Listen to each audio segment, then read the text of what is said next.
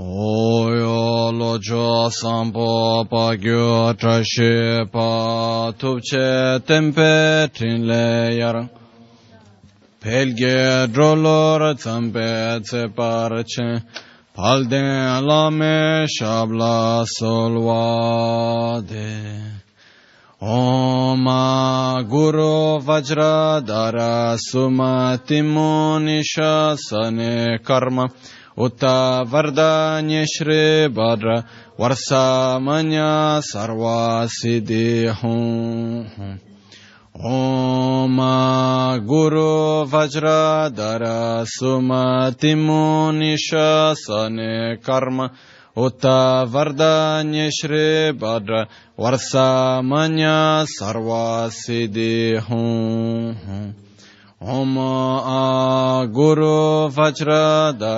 Sumati Munisha Sane Karma Uta Vardanya Shri Varsamanya Sarva Siddhi Hum Pakyuke kudan da gilo, pakyuke sundan da gila, pakyuke tugdan da giyi, teyerme çintu cingilo.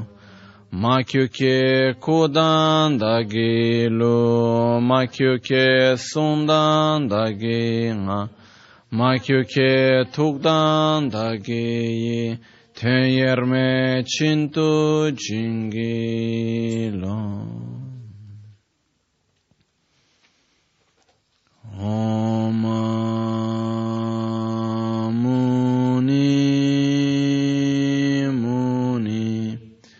Mahamuni Shakya Muni Soha Om Muni Muni Mahamuni Shakya Muni Soha. Om Muni Muni.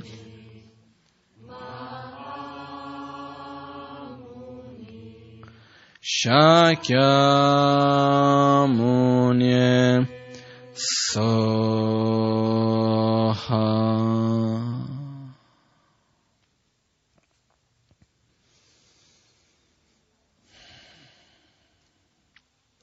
Buonasera.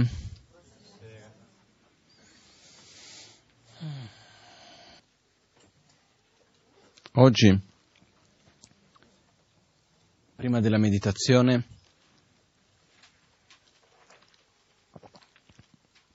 volevo riportarvi un aspetto importante, un...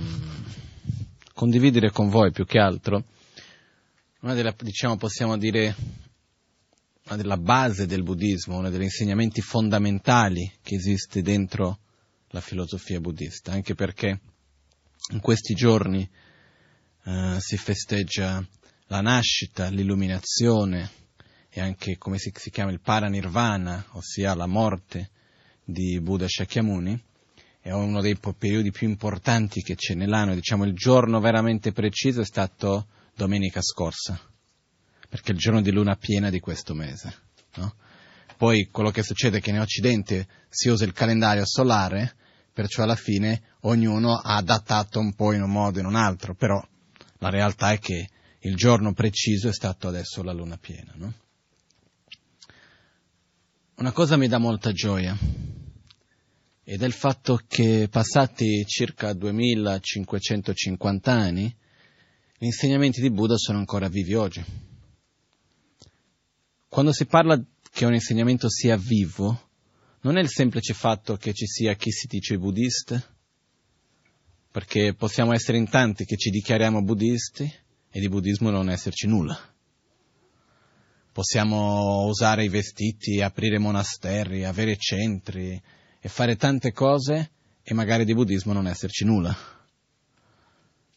quando si parla che una tradizione sia viva, in questo caso che gli insegnamenti di Buddha siano vivi, in realtà fa riferimento al fatto che fin d'oggi abbiamo accesso agli insegnamenti e fin d'oggi ci siano persone che tramite gli insegnamenti di Buddha riescano a trasformare la propria mente. E quando lo scopo avviene, lo scopo originale con il quale Buddha ha insegnato 2500 anni fa, quando tramite quegli stessi insegnamenti oggi quello scopo riesce a realizzarsi, vuol dire che quella tradizione è viva. Quindi questa è una cosa per me molto bella, vedere che oggi è ancora vivo. Perciò quello che volevo condividere con voi è un pochettino la base, che vengono chiamate le quattro nobili verità. Adesso, ovviamente possiamo parlare delle quattro nobili verità in un modo estremamente lungo, se noi entriamo nei dettagli filosofici e in tutte le cose possiamo pas- passare delle settimane qui a parlare. Per oggi voglio darvi un approccio più semplice e più che altro condividendo un po' come io vedo, quello che io credo e che poi in un modo che poss- possiamo mettere in pratica nella nostra vita quotidiana. Ok? Prima di tutto, tutti noi, indipendentemente di chi siamo? Io posso dire che ho fatto una vita fin d'oggi, questi pochi anni di vita che ho avuto finora, dove ho avuto diverse esperienze, nel senso sono nato in Brasile, una famiglia da una parte presbiteriana, da un'altra parte ebrea, eh, ho, in, ho, visto tante esperienze in Brasile stesso, poi con 12 anni sono andato a vivere in India, stato 12 anni lì, poi ho viaggiato mezzo mondo durante questi anni insieme con la Maganchen, ho visto un po' tante cose, no? E ho visto persone di diversi tipi, ho convissuto, convissuto con gente di tutti i livelli, da gente molto ricca a gente molto povera, molto semplice, a persone che hanno un livello intellettuale molto elevato, a gente di una semplicità intellettuale enorme. E di tutti i tipi, culture, cose. E alla fine una cosa che viene detta negli insegnamenti, però nella pratica si vive, è che siamo tutti uguali. Non importa dove andiamo, con chi si parla, dove si va, alla fine siamo uguali. Siamo completamente diversi da un certo punto di vista. Non esistono due esseri che siano uguali. Però, quando osserviamo dal fatto che tutti soffriamo, tutti vogliamo essere felici, e innanzitutto tutti facciamo tutto ciò che facciamo pensando che sia il meglio per la nostra propria felicità. Okay? Questo ci fa uguali. Non importa chi io abbia dall'altra parte. Questo è un punto semplice, io qua l'ho già detto centinaia e migliaia di volte, però continuerò a ripeterlo altre migliaia di volte finché non ci entra veramente. No? Una persona una volta mi raccontò, mi disse, guarda, io quando sono andato al centro la prima volta, dopo la seconda, terza lezione, sono cominciato a dire, ma come, ma lama ripete sempre la stessa cosa, ho già sentito questa cosa, ormai l'ho già capita. E poi piano piano ha capito che mi diceva, guarda, piano piano invece ho visto il quanto era importante risentire la stessa cosa, perché la realtà è che la distanza che c'è tra la testa e il cuore è abbastanza lunga. Quindi dal capire al realizzare ci vuole un po' di tempo e dobbiamo ricordarci più volte delle cose. Perciò il giorno che saremo tutti capaci di vedere l'altro e vederlo come uguale, a quel punto non, più, non c'è più bisogno di parlarci fino a quel giorno abbiamo bisogno di risentire la stessa cosa. Spero che sia presto, no? Però la realtà è che ci vuole un po'. Quindi il fatto è, quando vediamo qualcuno, non importa chi sia, la realtà è che quella persona fa tutto ciò che fa per la stessa ragione per la quale noi stessi facciamo tutto quello che facciamo. Che è perché vogliamo essere felici e non vogliamo soffrire, punto.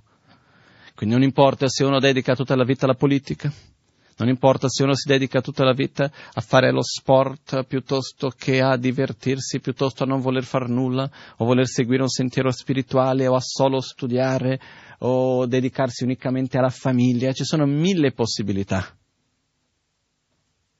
C'è chi non si dedica a nulla, semplicemente sopravvive. Ognuno de- direziona la propria vita in un modo diverso.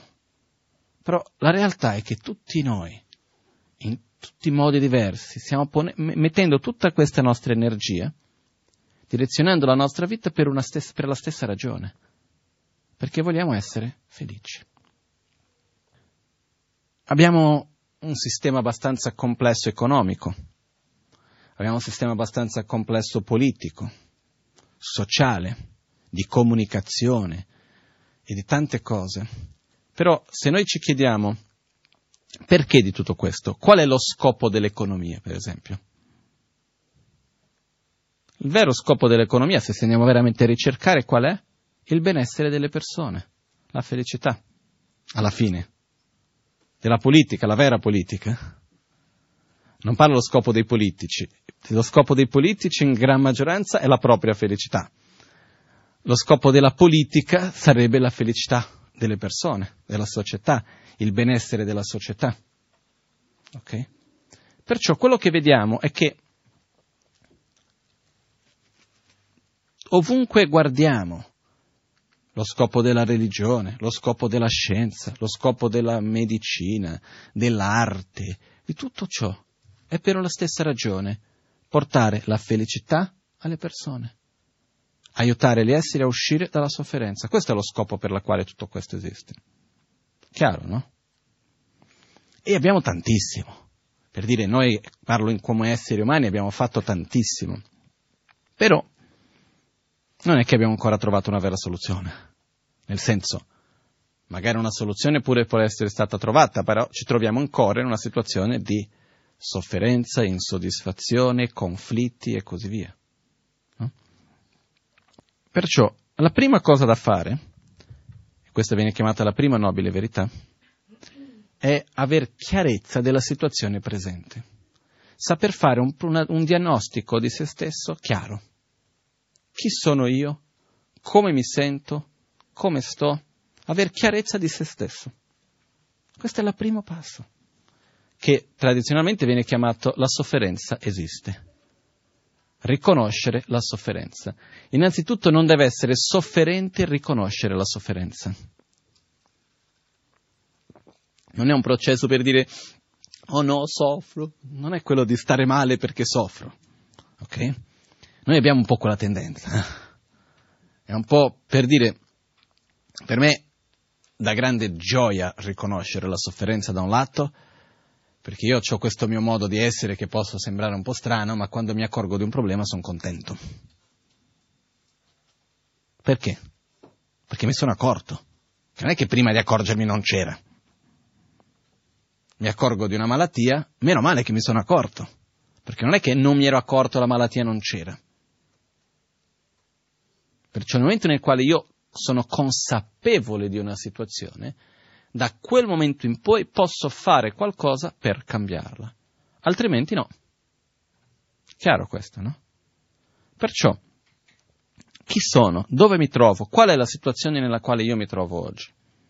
Questa ovviamente è una risposta che deve essere personalizzata per ognuno di noi.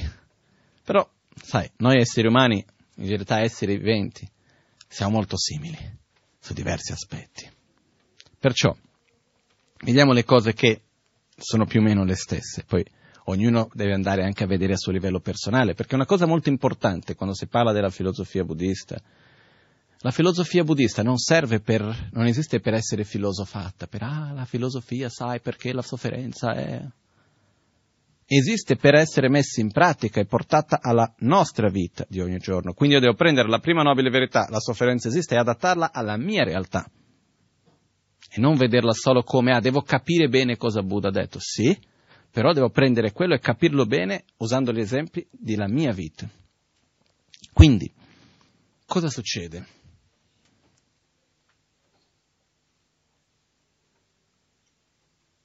Per capire bene che cos'è la sofferenza, oggi partirò in un modo un po' diverso. Dobbiamo innanzitutto capire anche che cos'è la sofferenza, ma innanzitutto capire che cos'è la felicità. Ok? Non è una domanda necessariamente facile. È una domanda che, secondo me, possiamo farla spesso e spesso non abbiamo chiarezza sulla risposta. Che cos'è la felicità? Per me personalmente la felicità innanzitutto è uno stato interiore, non è una realtà che dipende da condizioni esterne. Okay? La felicità non è essere in un luogo, non è essere con una persona, la felicità non è avere dei piaceri o ottenere degli obiettivi o realizzare qualcosa. Queste sono tutte condizioni esterne con le quali noi magari andiamo a collegare il nostro stato di felicità. Ma la felicità è uno stato interiore, di soddisfazione. È uno stato nel quale va bene. Que- di solito noi viviamo la felicità per istanti. Ed sono quegli istanti nel quale io non desidero che nulla sia diverso di ciò che è. Semplicemente va bene così. Semplice così. La sofferenza dov'è? La sofferenza è l'opposto della felicità. E dalla sofferenza è il momento nel quale noi stessi ci stiamo, siamo combattuti, no? Siamo nella difensiva. Desideriamo che qualcosa sia diverso di ciò che è, non va bene com'è, ho bisogno di cambiamenti, di insoddisfazione, inquietudine. Perciò, quando noi guardiamo la sofferenza, in generale la sofferenza viene divisa in due tipi. Abbiamo la sofferenza del corpo e la sofferenza della mente. Qua parliamo di quello che, essendo filosoficamente corretti, viene chiamata la sofferenza della sofferenza, ciò che noi stessi viviamo come sofferenza. Il solito abbiamo, sono tutte le sensazioni che abbiamo, vogliamo che finiscano più presto e che non tornino più. E di solito sono di due tipi, la sofferenza del corpo e la sofferenza della mente. La sofferenza del corpo sono tutte le sensazioni di dispiacere fisico che abbiamo, dal dolore forte, che possono essere i calcoli ai reni, al mal di testa, al fatto che faccia troppo caldo, troppo freddo, alla zanzara che ci dà fastidio. Possono essere diverse cose che possiamo vedere questo come sofferenza del corpo. Poi abbiamo la sofferenza della mente Sofferenza della mente, dov'è che si trova? Rabbia, gelosia, invidia, insoddisfazione, paura, ansia, stress, tensione, instabilità, eccetera, eccetera. Ok? Quando noi ci mettiamo con c'è qualcosa che deve succedere, quindi mi metto in ansia, già prima che il problema succeda io comincio a presoffrire, noi abbiamo questa bruttissima abitudine di presoffrire. Poi c'è posso soffrire, rimane un po' di tempo per soffrire, no? Però di solito uno è prontissimo per pre-soffrire, che è una follia però. No? La cosa non è ancora accaduta, non si sa se succederà o no, non si sa ancora come sarà, però non si sa mai se succede quella cosa come faccio, uno comincia già a entrare, in... già com... perché la sofferenza si vive nella mente. Se noi una, mettiamo sulla bilancia nella nostra vita, abbiamo più sofferenza del corpo più sofferenza della mente? Ma molto di più. Ok? C'era un grande maestro che una volta spiegando un testo, la Somra Rinpoche si chiamava, lui diceva la sofferenza è di due tipi, del corpo e della mente. I poveri soffrono principalmente di sofferenza del corpo, i ricchi soffrono principalmente di sofferenza della mente, alla fine soffrono tutti ugualmente. Noi qua siamo ricchi, Poveri si intende dire quelli che non hanno da mangiare, quindi uno che vive nel dolore, vive nella fame. Ok? Dopo una, dopo una soglia di benestare materiale tutti ricchi, poi quanto si aggiunge in più cambia poco. Ok? Perciò quello che succede è che la gran maggioranza della nostra sofferenza è una sofferenza mentale. Su questo siamo d'accordo?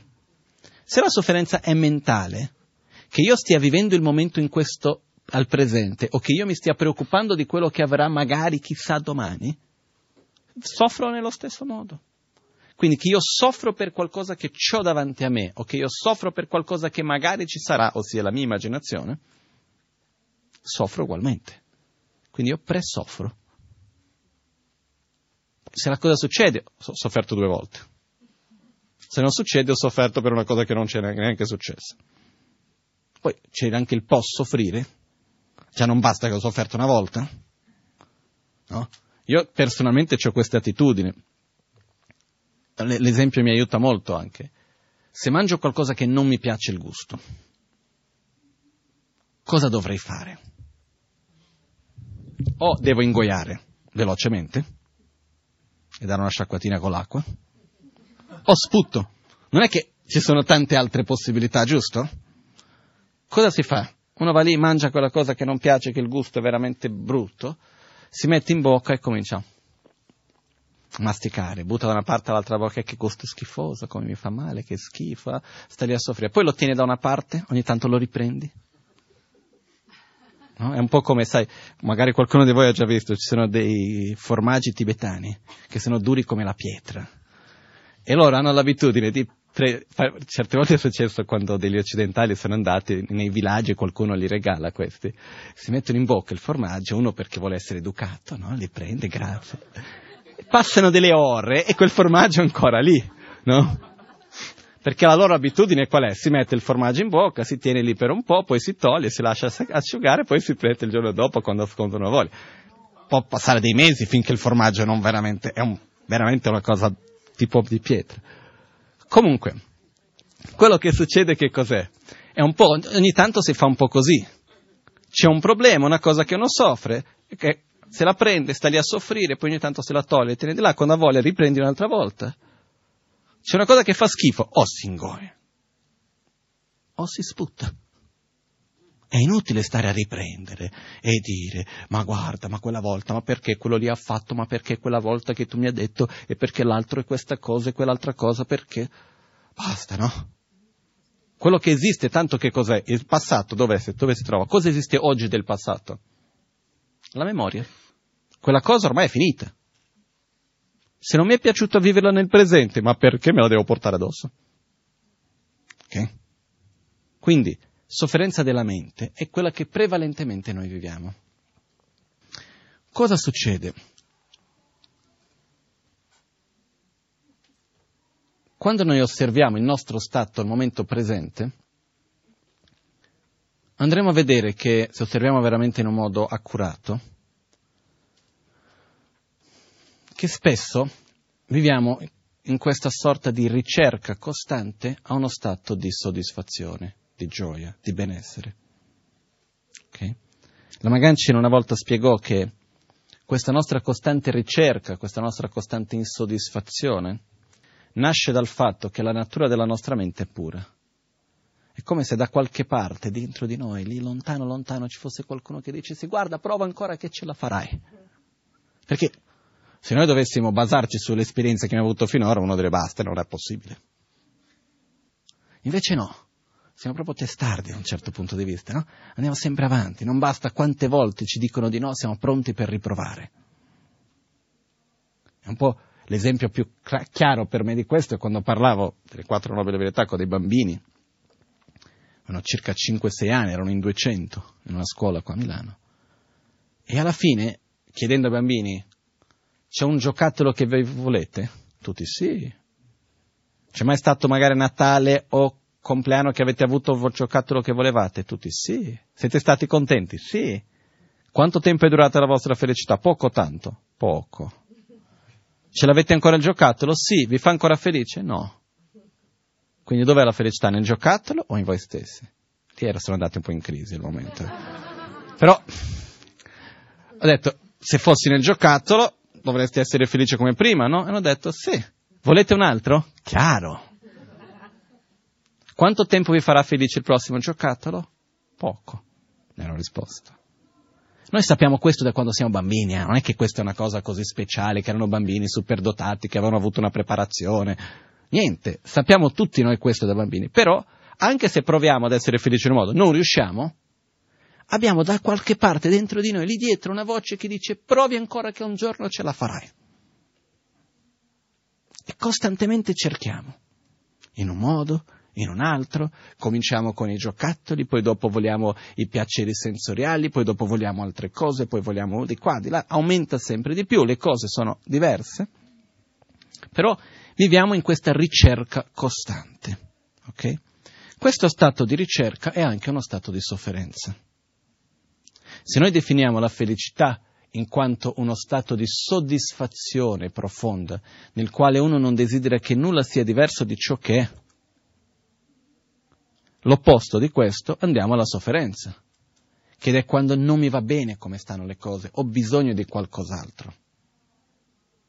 Ho bisogno di es- che qualcosa sia diverso. Ok? Quindi domanda a noi stessi. Io nella mia vita ho una vita di prevalentemente soddisfazione o insoddisfazione. Okay? Seconda cosa, ogni volta che ottengo un oggetto di desiderio, sia esso un piacere sensoriale, sia esso un bene materiale, sia esso un riconoscimento, qual è la conseguenza che mi porta? Uno stato di gioia, di felicità momentaneo e subito dopo voglio un altro, voglio di più, non mi basta più questo, o se no, la cosa più assurda è questa. Io posso avere un bicchiere d'acqua al giorno, ok? Per qualche ragione. Questo è un po' come il monastero, per dire, il monastero dove vivevo alla cena, o no, al pranzo, era una, una coppetta di riso con un po', un po' di lenticchie, dal. Ed è quello, ognuno aveva la sua quantità, punto e basta. Cosa succede? Se a me mi piace quello che sto mangiando, prendiamo l'esempio dell'acqua, mi, mi danno un bicchiere d'acqua al giorno, mi piace tanto il mio bicchiere d'acqua, però voglio un altro. È chiaro, sarebbe più bella la giornata se avessi due bicchieri d'acqua, no? Quindi comincio a trovare perché non ho due bicchieri d'acqua, di chi è la colpa che ho solo uno, come mai questo, eccetera, eccetera. E a un certo punto non voglio neanche quasi più quell'uno un bicchiere d'acqua perché o prendo tutti i bicchieri d'acqua se no non prendo neanche più quello.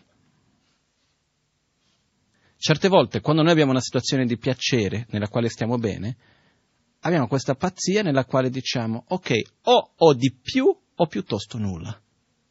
Perché cosa succede? Vado alla persona che mi dà l'acqua e dico, guarda, vorrei avere due bicchieri d'acqua. E la persona mi dice, no, non te lo posso dare. Ma come no? Ti, sì che mi puoi dare, per questa, quella ragione mi devi dare. La persona mi dice no.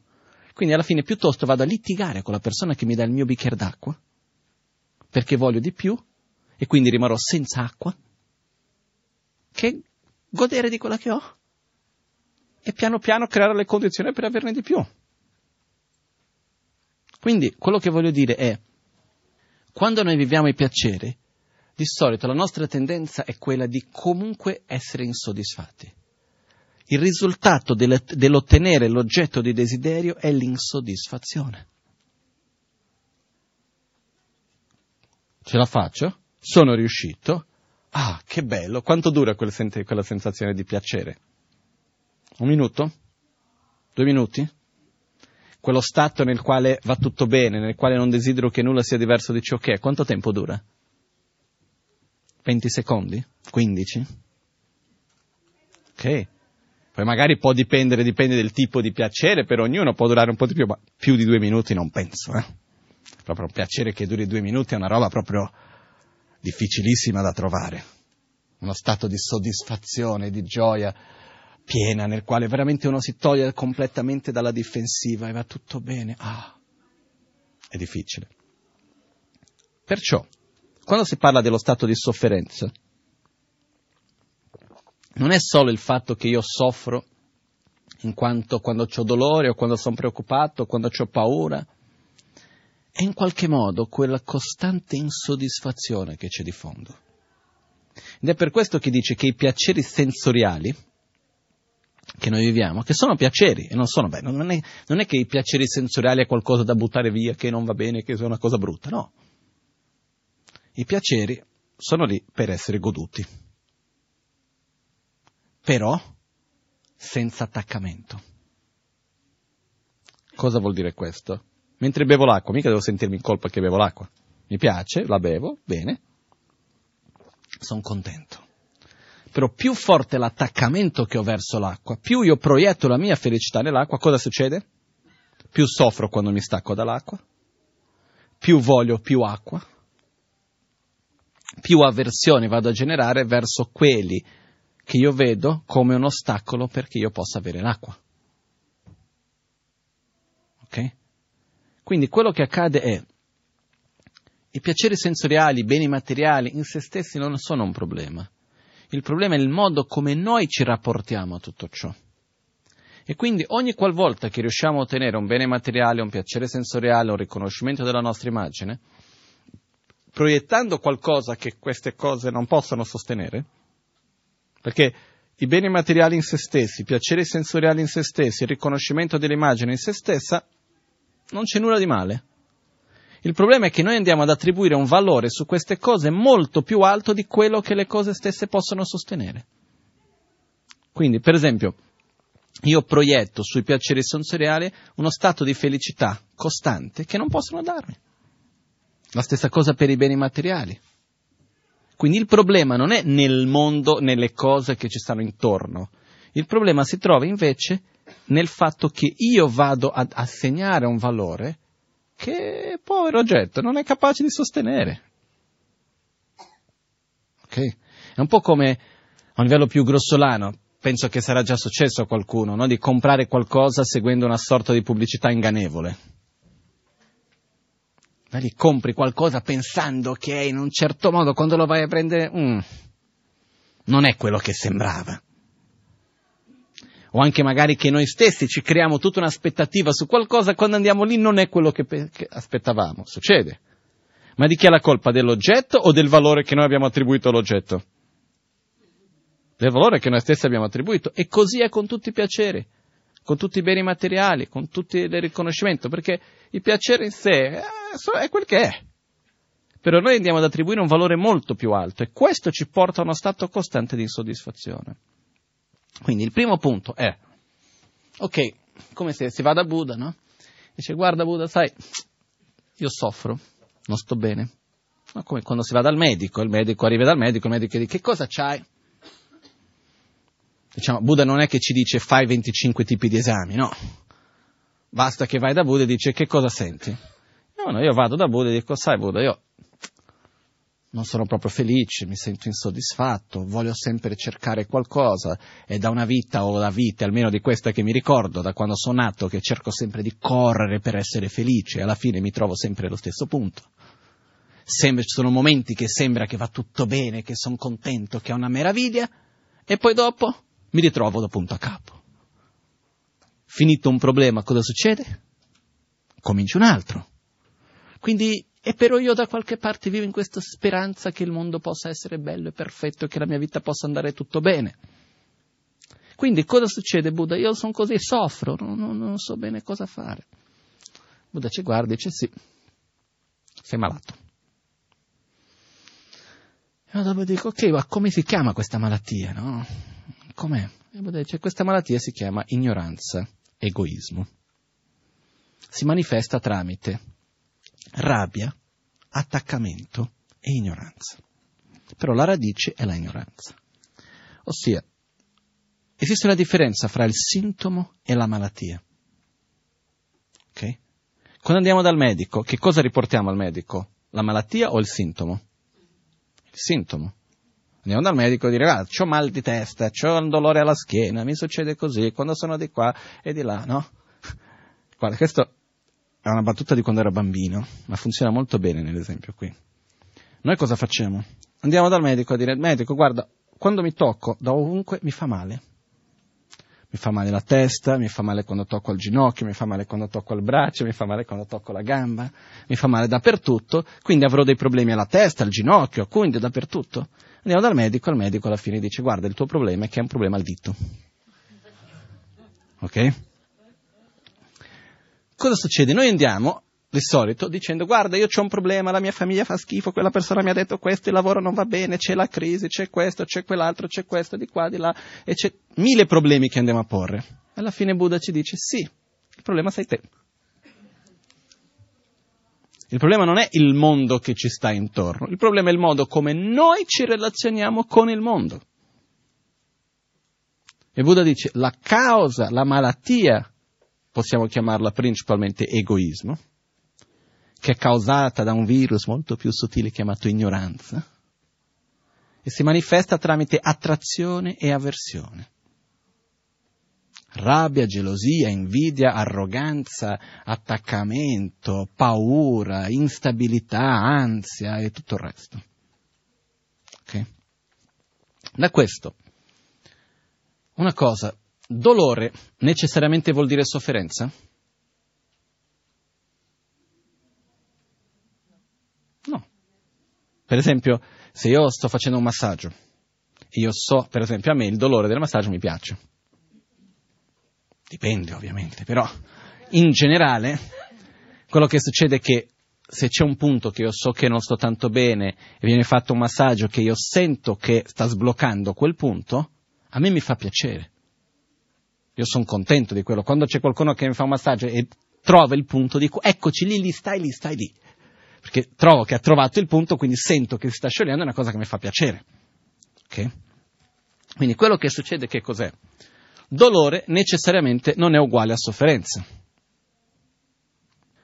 Noi stessi abbiamo già sperimentato che in certi momenti un certo tipo di situazione fisica, per dire che faccia troppo caldo, ci fa soffrire, in un altro momento non ci fa soffrire. In un certo momento un certo tipo di dolore ci fa soffrire, in un altro momento non ci fa soffrire, e così via. Ok? Perciò la sofferenza è uno stato mentale, è uno stato interiore che viene spiegata come sensazione, tipo, fa, fa, parte della nostra sensazione, una sensazione o di piacere o neutra o di sofferenza. Perciò la sofferenza è un, è un aspetto della nostra mente. Quindi che cosa fo- succede qui? Succede che se la sofferenza è uno stato mentale, da che cosa può nascere? Dalla mente, non da altro. Uno dei punti più importanti nelle quattro nobili verità, tutti sono importanti, ma il secondo punto che viene chiamato la causa della sofferenza è quello nel quale si dice, bene, io soffro, perché soffro? Come vado dal medico e dico, guarda, ho mal di testa, perché ho mal di testa? Il medico viene e ci dice, guarda, tu c'hai mal di testa, perché c'hai un problema al fegato, che non, non, per questo o quell'altro, perché mangi così, perché fai così, quindi c'hai questo dolore. Noi anche riguardo al nostro corpo, di solito che cosa cerchiamo di eliminare? I sintomi o le malattie? I sintomi. È saggio questo? Non molto saggio, perché se io non vado a toccare la malattia, tolgo un sintomo, che succede? Riappare. In un modo o in un altro. Ok? La stessa cosa succede anche nella nostra vita. Litighiamo con una persona? Questo io vedo succedere molto spesso persone che vengono a lamentarsi di situazioni che vivono con altre persone e dicono ma è una vita che io vivo così. Con chiunque che io alla fine sto, quella persona alla fine mi fa a questo modo. Tutte le persone mi trattano male, io tutti che aiuto alla fine mi mollano e mi trattano male. Che ne so io, possiamo fare mille esempi, alla fine tutte le persone mi sfruttano, nessuno, io sono amico con tutti e verso di me alla fine nessuno è veramente amico tutti mi abbandonano, alla, che ne so io, sono, ognuno con la sua storia. Però io mi faccio una domanda, se ovunque sono andato fin d'oggi, alla fine tutti mi hanno trattato nello stesso modo, sarà perché sono tutti così con me? O perché è il modo come io vivo e come io faccio?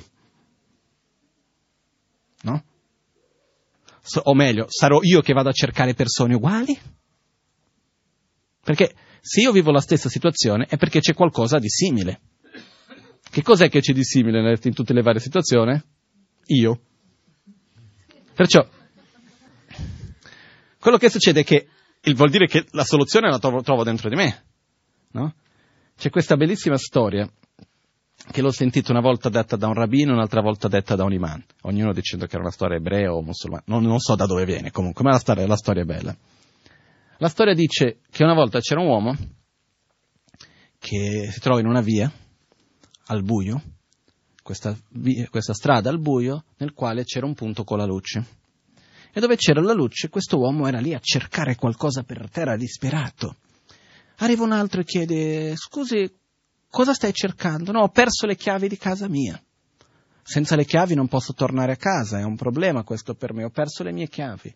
Ah, ti posso aiutare a trovare? Ah, sì, sì guarda, sto cercando qui le chiavi, ma dov'è che li hai persi? No, li ho persi lì in fondo. Dall'altra volta, cento metri più avanti. Ho detto, e perché stai cercando qui? No, perché lì è troppo buio, faccio fatica a cercare, così almeno cerco qua perché qui c'è la luce. Ok?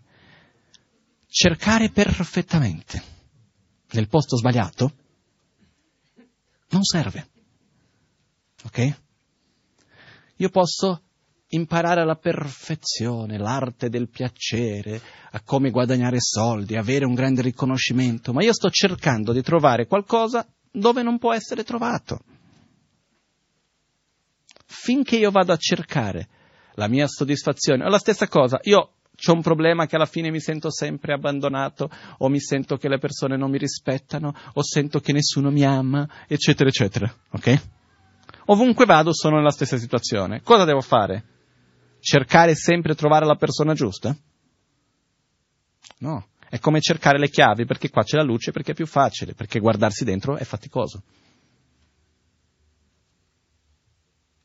Perciò è importante innanzitutto quando dobbiamo trovare qualcosa sapere dove cercare.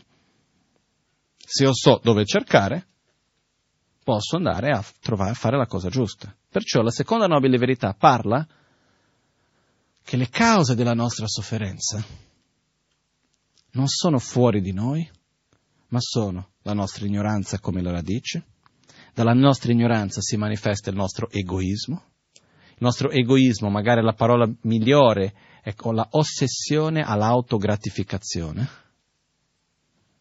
Okay? E da questa ossessione all'autogratificazione si manifestano due sentimenti, attrazione e avversione. Funziona nel seguente modo. Noi dividiamo il mondo tutto mondo intendo dire tutto quello che noi vediamo, sentiamo, tocchiamo, tutti gli oggetti che percepiamo, in tre categorie che si moltiplicano diventando nove. I tre sono amici, nemici e indifferenti. Ok? Perciò, chi sono gli amici? Tutti quelli che fanno del bene a me. Chi sono i nemici? Quelli che fanno del male a me. Chi sono i neutri, indifferenti? quelli che non fanno né del bene né del male. Ok? Poi dopo abbiamo queste tre categorie si moltiplicano. Io ho l'amico dell'amico è mio amico. L'amico dell'amico, colui che fa del bene al mio amico è mio amico. Poi colui che fa del bene a me, ovviamente che cos'è? Mio amico colui che fa del male al mio nemico. Cos'è? Mio amico. Colui che fa del male a me? Mio nemico. Colui che fa del male al mio amico? Mio nemico. E colui che fa del bene al mio nemico? È mio nemico. Poi c'è quello che non fa né del bene né del male a me, al mio amico e al mio nemico e perciò sono indifferente. Ok? Cosa succede? Che tipo di sentimento ho verso l'amico? Attrazione o avversione? Attrazione. Verso il nemico? Avversione. Verso l'indifferente neutro? Indifferenza. Ok? Dall'avversione cosa si manifesta? Rabbia, invidia, rancore, avversione in generale. Sono tutti questi sentimenti di voler allontanare. Per quale ragione uno si arrabbia? Io mi arrabbio per la seguente ragione. Penso, io intendo dire tutti noi, eh? Osservando la rabbia, l'unica ragione che io trovo per la quale uno possa arrabbiarsi è perché si trova davanti a una situazione che ritiene nemico, che ritiene una situazione che mi fa soffrire. La bottiglia è qua e non dovrebbe essere. Perciò dovrebbe essere qua, però diciamo che non dovesse essere, dovrebbe essere qua la bottiglia. Cosa succede? è qua, io non sono contento che la bottiglia è qua, perciò io sto soffrendo perché la bottiglia è qui. Quindi se io sto soffrendo in questo momento, di chi è la colpa? È della bottiglia. Quindi io verso la bottiglia. Che sentimento ho? Aversione. Perciò qual è la volontà che ho? Di toglierla da qui, allontanarla, piuttosto la lancio lontano, faccio qualcosa ma non voglio averla più davanti a me. Il sentimento di rabbia è un sentimento di avversione, di distruzione, di voler distruggere ciò che mi fa soffrire. Ok? Dettaglio. Quando uno si arrabbia, necessariamente riesce a distruggere il proprio oggetto di sofferenza? No. Uno sta meglio o sta peggio? Sta peggio. Quindi io per non soffrire soffro io sto soffrendo, mi trovo davanti a qualcosa che mi fa soffrire, non ho più voglia di soffrire, quindi cosa faccio? Aumento la sofferenza. È quello alla fine che succede, no? Perciò, cosa succede? Questo nasce da una nostra ignoranza alla base. Perciò, che si manifesta nel nostro proprio egoismo, nel quale io penso perché io non soffra devo allontanarmi, perché la ragione della mia sofferenza è quell'oggetto. Però con questa volontà di voler allontanare quell'oggetto, e questo si manifesta in una forza, in una violenza, quindi nella rabbia, nell'odio e così via, quello che succede è che alla fine chi sta male sono io. Perciò per me, quando uno si arrabbia, è come se prendessi un cartellone e mettessi guardate come sono ignorante. Perché è un modo per dire voglio essere felice ma faccio il possibile per soffrire. Perciò, e qua non scappa nessuno per dire, eh, magari qualcuno però, in generale ci siamo tutti, in un momento o in un altro. Però quello che è importante qua è osservare e capire bene come funziona questo meccanismo nostro. Perciò, attrazione, avversione. Matematicamente, ogni volta che c'è attrazione, di conseguenza ci sarà avversione. È normale. Mi piace tanto l'acqua? Quanto è bella la mia acqua? L'ho voluta tanto, ho fatto di tutto per averla, adesso ce l'ho, è mia. Cosa succede se arriva qualcuno che ha sete? E non c'è altra acqua in giro, c'è la mia acqua solo. Io sono una persona educata, sai, sono un praticante buddista, devo essere generoso e tutto il resto. Perciò quello che succede è che io non posso non essere generoso, però è la mia acqua. E non c'è tanta, la bottiglia è finita, c'ho mezzo bicchiere d'acqua, devo ancora stare qua tutta la serata. No? Se arriva la persona vicina, non ha detto nulla ancora, ha solo dimostrato di avere un po' di sete che sentimento ho verso la persona? Attrazione, avversione o indifferenza? Avversione, no? Perché? Perché la vedo come una possibile minaccia al mio avere il mio oggetto di desiderio. Più forte è l'attaccamento verso l'oggetto, più forte è l'avversione che io vado a generare verso coloro che io posso vedere come una minaccia al mio oggetto. Chiaro questo, no? Possiamo fare mille esempi nella nostra propria vita. Quindi quello che succede che cos'è? Attrazione. Poi un'altra cosa, quando si parla di veleno mentale, in tibetano si dice gnomompa, vuol dire ciò che ci porta, eh, può tradurre bene, ciò che ci fa soffrire in poche parole, ciò che non ci fa stare in uno stato di equilibrio, quando uno ha un grande desiderio verso qualcosa, emotivamente come si sente? Equilibrato? No. Il desiderio è una sensazione piacevole o spiacevole? Non è proprio facile, no? Apparentemente piacevole. La realtà qual è? Se il desiderio fosse piacevole, non c'è perché ottenere l'oggetto di desiderio. Rimaniamo nel desiderio andiamo a, non c'è bisogno, per fare shopping vuol dire guardare le vetrine. No. Vado, guardo le vetrine e dico che bella questa cosa, ah, la tanto, che bello, come mi sento bene, la voglio. E non compro nulla. Funziona? Mm, mica tanto. Quello che succede che cos'è? Quando voglio tanto una cosa, se non la posso avere, sto lì a guardare, a immaginare, a sognare. Ma se basta che c'è un minimo di possibilità di averla e la voglio, faccio di tutto per averla. Ok? Siamo capaci anche di fare di tutto per avere quello che non potremo a principio avere. E siamo a patire per un tempo lunghissimo, a sognare, a volere qualcosa che in realtà non, non, serve a nulla. Comunque, quello che accade è il desiderio in se stesso è una forma di sofferenza. Okay? Perché all'interno, de- quando io sento desiderio per qualcosa, che cosa vuol dire quello anche? Che allo stesso momento non sono soddisfatto di quello che ho e quello che sto vivendo, vuol dire che ho bisogno di qualcos'altro. Quindi, avversione ci fa soffrire, desiderio ci fa soffrire, attaccamento ci fa soffrire. Qual è la differenza fra desiderio e attaccamento? Il desiderio è proiettare la mia felicità in ciò che non la posso sostenere e che non ho. l'attaccamento è proiettare la mia felicità in ciò che non la può sostenere e che già possiedo. Perciò non mi voglio separare. Ok?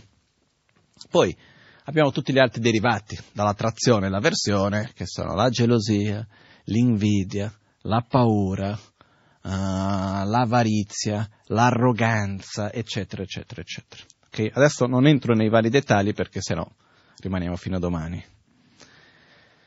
Cosa succede? Qual è il punto importante qui? Prima di tutto capire questa cosa, molto semplice, molto semplice. Il mondo intorno a noi non è e non sarà mai perfetto. Questa, noi viviamo in una sorta di una utopia materialista.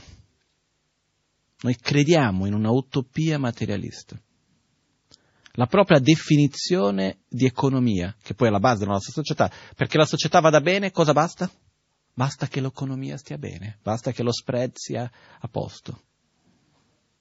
Sembra che tutto bast- dipendi di come vanno i mercati, di come, va, come è l'economia. Questo è dove la nostra società pone lo stato di salute della società, è vero o no? Qual è l'obiettivo dell'economia? Qual è la definizione dell'economia? La definizione di economia che viene data all'università è la scienza che fa in modo che le risorse finite possano soddisfare il desiderio infinito dell'uomo. Com'è possibile che qualcosa di finito possa soddisfare qualcosa di infinito? O meglio ancora, com'è possibile che qualcosa di infinito possa essere soddisfatto? Molto di meno ancora con qualcosa di finito. Okay? Quindi questa utopia materialista si riflette nella nostra economia, si riflette come la società viene impostata. È questa illusione che è possibile essere felice unicamente tramite uno sviluppo materiale. Io una cosa ho sempre detto e ripeto, eh, non si sa mai, qualcuno può sapere, se qualcuno mai trovassi, o lo sa già, di un sistema, di un qualcosa di una realtà che guarda, no, tu quando riesci a avere questo, quello, quell'altro e metti questa situazione così, sei felice. Rimani così. Me lo dica. Ci faccio di tutto per averlo anch'io. Fin d'oggi non l'ho mai visto. È, è assurdo dirlo, però tra le persone più sofferenti che ho trovato fin, do, fin d'oggi erano tra le persone più ricche che ho conosciuto. Poi ci sono anche persone che sono benestanti materialmente, sanno vivere la vita molto bene, stanno star bene, hanno una cosa, non è che è una regola. Eh? Però se noi andiamo a vedere, per esempio, le persone che vivevano in monastero, non è che erano già illuminati o qualcosa, persone semplici anche. Una vita estremamente semplice materialmente. C'è molta più gioia, molta più soddisfazione che in situazioni dove materialmente c'è molto di più anche. Questo non vuol dire che la soluzione è buttare via quello che c'è materialmente, ma questo ci fa vedere che ottenere un grande sviluppo materiale non è la soluzione per essere felici. Questo è chiaro, dai, non è che richiede grandi spiegazioni. Però cosa succede? Vivere in questa sorta di utopia materialista nel cuore, ah no, quando succederà questo, e quando avrò quell'altro, e quando questo problema si risolverà, e quando quell'altra cosa sarà così. Dobbiamo far crollare dentro di noi questa utopia materialista. Andare via, proprio lasciarla andare via, lasciar crollare questa, questa aspettativa. Io personalmente questo crollo è cominciato quando ho capito una cosa, che per me è stata semplice. Sono passati un po' di anni. È stato un giorno bellissimo e ho capito questa cosa che problemi esistono ed esisteranno sempre. Che cosa vuol dire questo? Problemi esistono ed esisteranno sempre.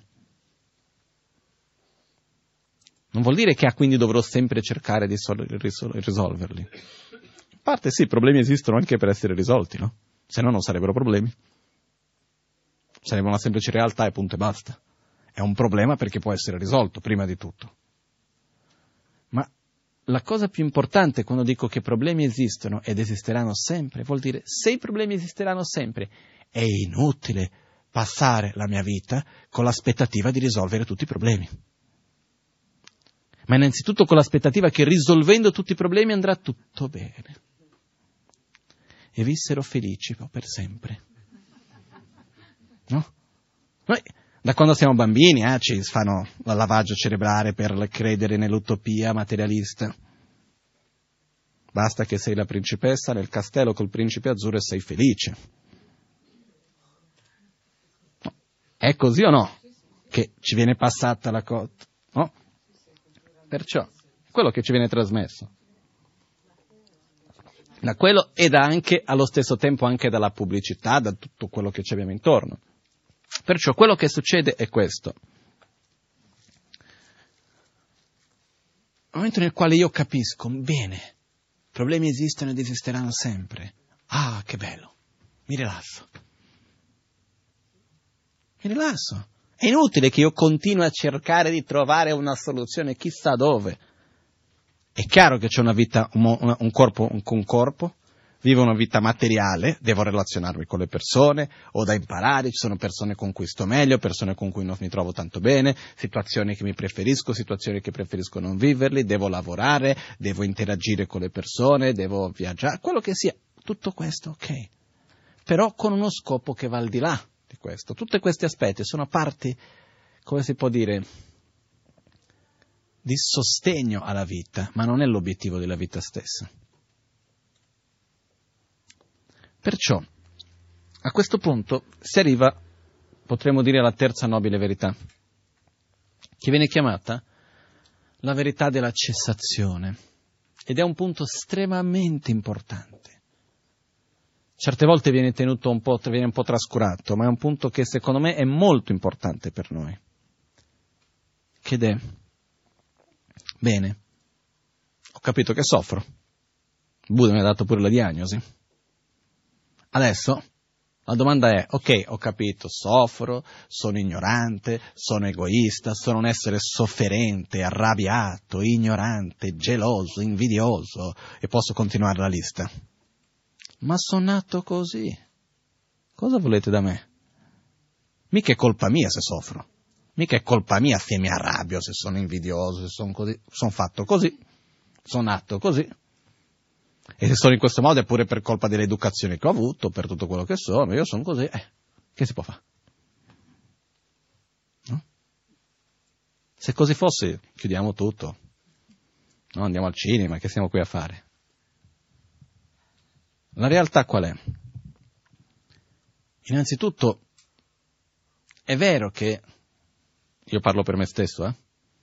sono un essere sofferente, ignorante, eccetera, eccetera. Sì. Però, qual è il punto più importante? Posso migliorare? Sì. Posso diminuire la rabbia? Diminuire l'invidia? Diminuire l'arroganza? Sì. E qua entra uno dei punti del buddismo che secondo me è uno dei punti più preziosi che il buddismo ci dà. Io parlando con diverse persone a livello di, della psicologia, della psichiatria, quindi psicologi, psichiatri, che studiosi, eccetera, eccetera, uno dei più importanti contributi che il buddismo porta alla psichiatria, alla psicologia e così via, è il fatto di dimostrare che è possibile dare un'educazione emozionale a noi stessi. Perché quello che accade è che le nostre proprie emozioni, come rabbia, gelosia, invidia, eccetera, che sono poi quelle che ci fanno soffrire, di solito vengono viste come qualcosa che sono lì e punto e basta, non si può fare nulla. Puoi cercare di vedere le cose in un modo diverso, puoi cercare di cambiare una cosa piuttosto che un'altra. Invece quello che il buddismo ci insegna è proprio questo, che dice, Buddha dice, guarda, la tua natura è pura, ce la puoi fare. E Faccio un esempio molto semplice per me, che per me è molto chiaro questo esempio. Se io ho un'attitudine di avversione verso gli altri, ho un'attitudine di vedere le persone con una certa indifferenza, di vedere alcuni con attrazione, altri con avversione, ossia quello che facciamo noi stessi. No? Cosa succede se io tutti i giorni mi dedico un quarto d'ora, dai, 20 minuti, mi sedo e faccio una meditazione sull'amore, ossia visualizzo a fianco a me le persone che voglio bene, mio padre, mia madre, le persone della famiglia, amici, amanti, tutte quelle persone che noi vogliamo bene, visualizziamo a fianco di noi. Dietro, tutti quelli verso cui siamo indifferenti. Davanti, tutti verso, quelli verso cui abbiamo difficoltà, avversione. Dopo visualizziamo osserviamo la nostra propria sofferenza, desideriamo profondamente di uscire dalla nostra sofferenza. Un raggio di luce che viene davanti a noi, di solito si visualizza dal cuore di Buddha Shakyamuni, che viene verso di noi, penetra il nostro cuore, purifica tutta la nostra sofferenza, ci sentiamo leggeri, soddisfatti, felici. E dopo, dal nostro cuore, va verso gli altri. Osserviamo le persone intorno a noi e vediamo che soffrono, come soffro io osserviamo quelli da dietro e vediamo che anche loro soffrono ugualmente, vediamo quelli davanti, anche loro. Tutti vogliono essere felici, tutti fanno tutto ciò che fanno per il meglio, per la propria felicità, perciò siamo uguali. Arrivo al punto, io osservo finché riesco a osservare che non c'è nessuna differenza fra me e fra nessuno di loro che è intorno a me. A questo punto dal mio cuore i raggi di luce si riflettono e vanno al cuore di ognuno di loro allo stesso tempo, purificando la loro sofferenza, portandoli a uno stato di felicità. Alla fine io rigioisco di questo. Se io faccio questo per un, un mesetto, dai, tutti i giorni, 15 minuti, prossima volta che trovo la persona davanti a me, che la visualizzo davanti, è cambiato qualcosa o rimane uguale? Cambia, ma di sicuro. Il punto è molto semplice, no? come si fa il lavaggio del cervello. No? Se noi no, cominciamo a dirci una cosa tutti i giorni, prima o poi cambia. Se io comincio a dire tutti sono uguali, do amore a tutti, piano piano quel sentimento di amore si espande. Se io comincio mentalmente a dare, a, da, a capire il fatto di essere generoso con un'attitudine mentale, piano piano la generosità aumenta. Poi ci sono metodi per lavorare sulla rabbia, sulla gelosia, sull'invidia, su tanti aspetti. Magari spiego uno di questi adesso, dai. Però il punto importante è quello, la nostra mente può e deve essere allenata. La nostra mente è flessibile, è maleabile. Non è un qualcosa di un blocco di cemento che punta e basta, fermo lì. Al contrario, noi costantemente, ogni giorno, stiamo già modulando, modellando la nostra propria mente. Questa è una cosa che lo facciamo sempre. Perché quando sentiamo una parola, vediamo un qualcosa, quella cosa ha un effetto sulla nostra mente o no? Chiaro.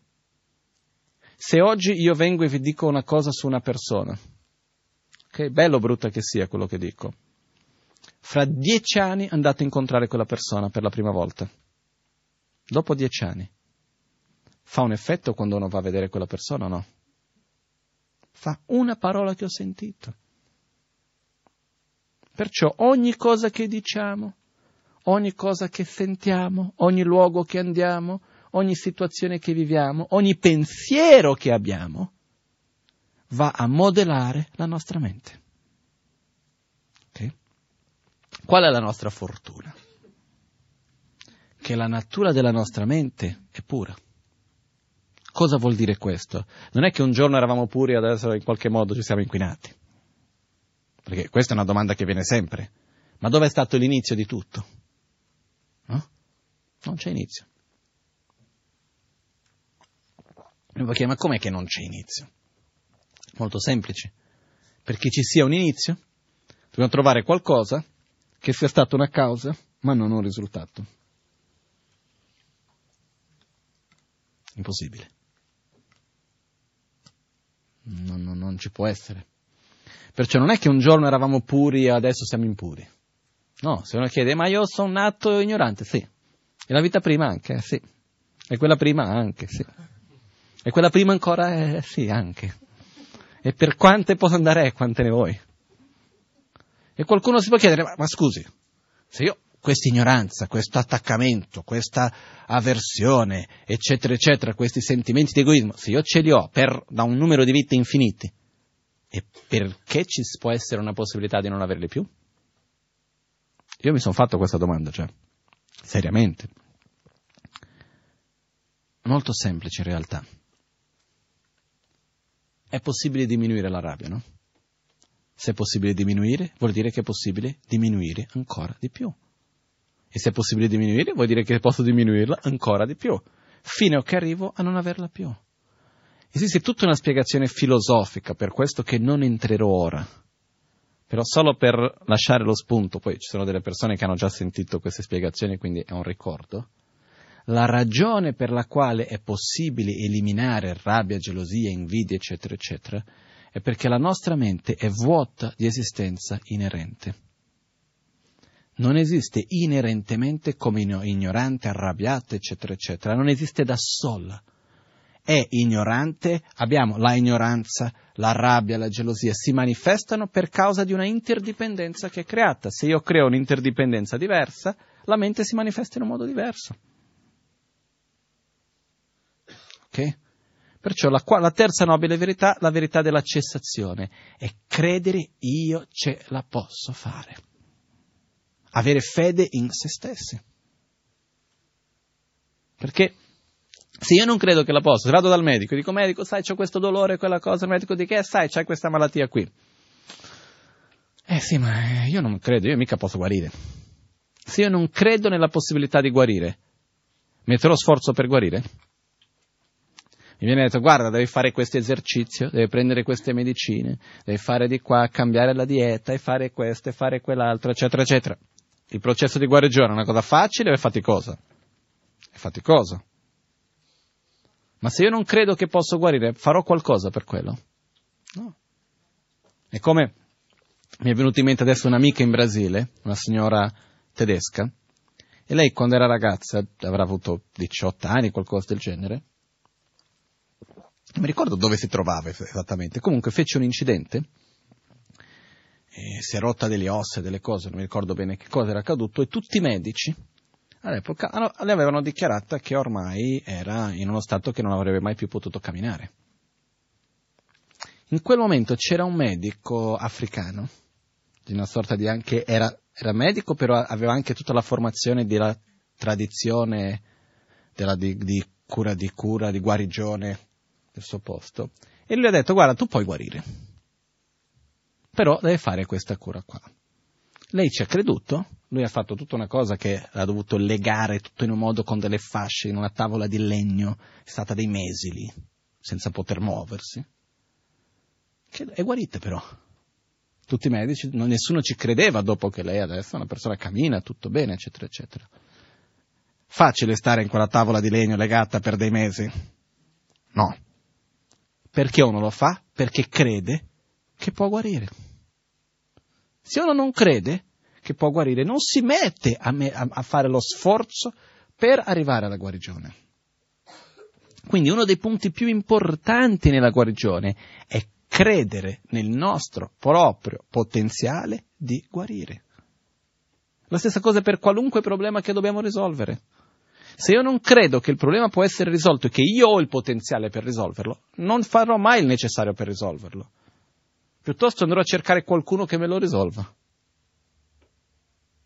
Perciò il punto molto importante è io, con le risorse che ho, senza aver bisogno di nient'altro, posso uscire dalla sofferenza. Ho bisogno di qualcuno che mi guidi, ho bisogno di qualcuno che mi insegni. Però, con le mie gambe, faccio i miei passi e posso arrivarci. Questa è la terza nobile verità. La quarta nobile verità viene chiamata la verità del sentiero. Che dice, bene, visto che io ci posso, cosa devo fare? E qua Buddha ci insegna il percorso per arrivarci. Okay? Il percorso innanzitutto non è un percorso di studio, non è un percorso di pratica, ossia guarda devi fare questa preghiera tre volte al giorno, poi c'è da fare questo, c'è da fare quell'altro, metti l'altare così. Ci sono mille cose che sono metodi che ci aiutano.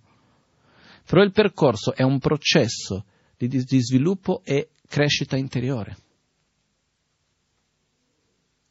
Essere o non essere buddisti dipende da come io vivo interiormente. Dipende se io metto o non metto in pratica ciò che Buddha ha trasmesso.